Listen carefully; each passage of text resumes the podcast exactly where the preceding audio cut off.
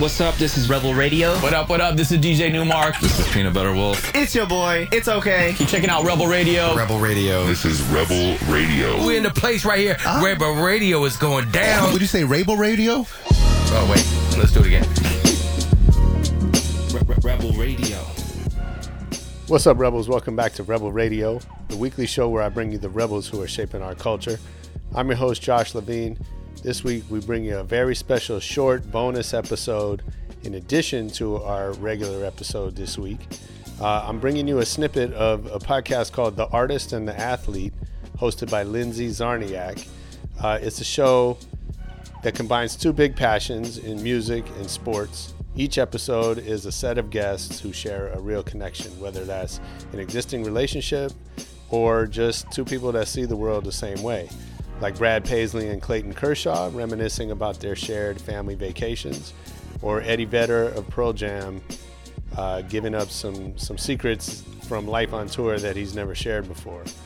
Lindsay's a, a great host, and I think you're really going to enjoy the show. I'm excited to share it with you here. You can get it every Tuesday, new episodes, wherever you get your podcasts.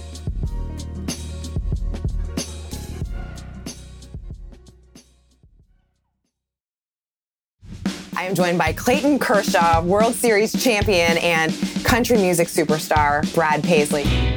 The difference between Clayton and I, like Clayton's like, how do you just you just walk out there? It's like, yeah, but see, in my case, no one's rooting against me. they paid to see you. Yeah, right. no, they're not typically hoping I fail that day. There's a lot of people wanting Clayton to fail that day. There's 29 other teams that want him to fail that day. Yeah, that's fair. Me, I mean, there's only a couple guys in the audience that want me to fail that night. A couple of boyfriends or whatever. Danica Patrick, I've known you for years. Alanis Morissette, I mean, I've spent large swaths of my adolescence like just idolizing you. We'd drive to the go kart races, and my dad would play a ton of classic rock. So, like nice. Steve Miller Band and Queen and Styx and mm. Boston and Deep Purple. And I would be able to play a little bit of my own music, which was you. And mm. I think at that point in time, I was listening to Coolio. Oh, great. So, between you and Coolio, nice combo. That's, that's a great Such a great integration. that covered.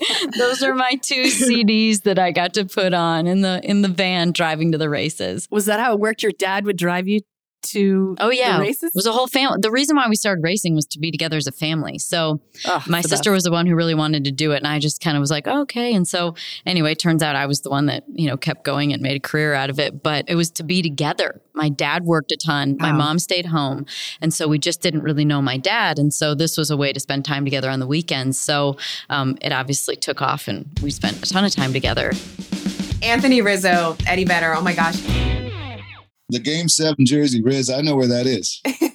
My dad's closet. I saw your dad wearing it. Yep. yep. One of the last playoff games. Yep.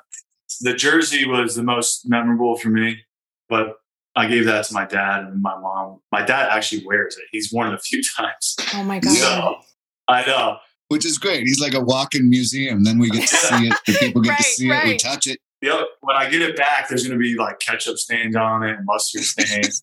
that makes it even more authentic. Exactly. So those are memories that are forever. In the pictures and the celebration, and you know, you go back and watch the games. I, I was uh, positive during quarantine. This game seven seemed like it was on every other day, right? Right. On TV, uh, and getting actually to sit down and just catching clips of it. And every time Rajai Davis hits the home run, I scream, "No, throw the slider!" All right. Hey, Lindsay, I don't mean to interrupt. I'm doing it again. I, I got a question for you. Do it. Okay. Okay. Riz gave me one of his mitts, like an amazing gamer from, I think, 2017. And it went to a, a, a dear friend of mine who's a big Chicago fan is left-handed and is also number 44. And he loved it, by the way. That's great. Now you're giving me homework. He referenced a hint during left-handed 44 big Chicago fan. World figure. Oh, Obama! That's so funny. I'm sitting here sweating like, oh my God, why don't I know this question?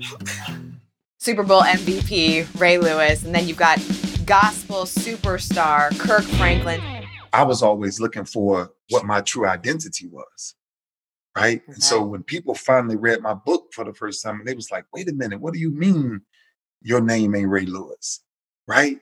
Like my mom had me at 15 years old and my mom needed somebody to come sign as my father.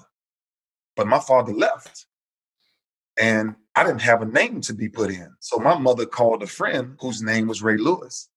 Wow. She said, Would you do me a favor? Would you come sign as my son's father?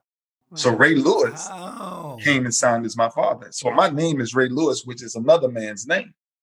And I finally met that man in the 11th grade and I shook his hand and I said, Thank you. And I promised to make your name great. Oh, so I, oh, wow. Yeah, I still live in that crisis. Right. And so when me and my father, when we had our first real conversation to where we actually took a ride, I was in my 30s.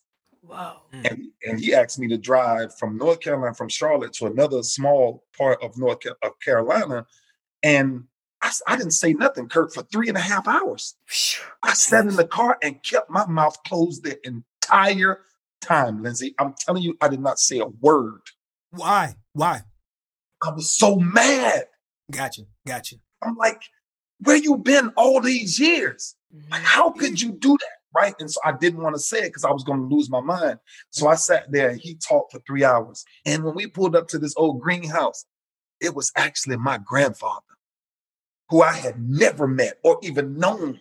Him and his father started talking. He asked his father, Why did you leave me? And why did you? And I'm like, What do you mean? Why did he leave you?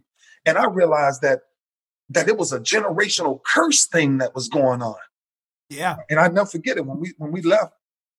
I said, "This curse stops with me." Jimmie Johnson and the Avett brothers. You don't have to tell people when you've got it. You don't have to say anything. And I don't know how much of a, a loudmouth Jimmie was early on, but he didn't seem to be a loudmouth. He just seemed to go and perform and go and do it. And his actions showed who he was, who he is.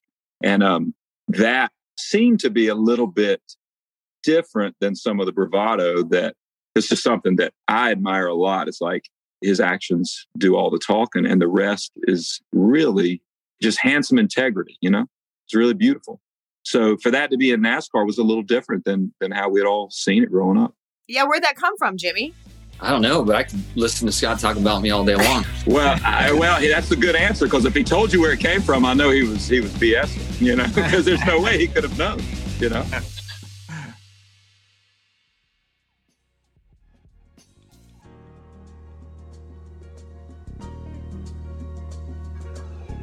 That was a little bit of the artist and the athlete by Lindsay Czarniak. Uh, make sure you check that out and come back later this week for a regularly scheduled episode of Rebel Radio.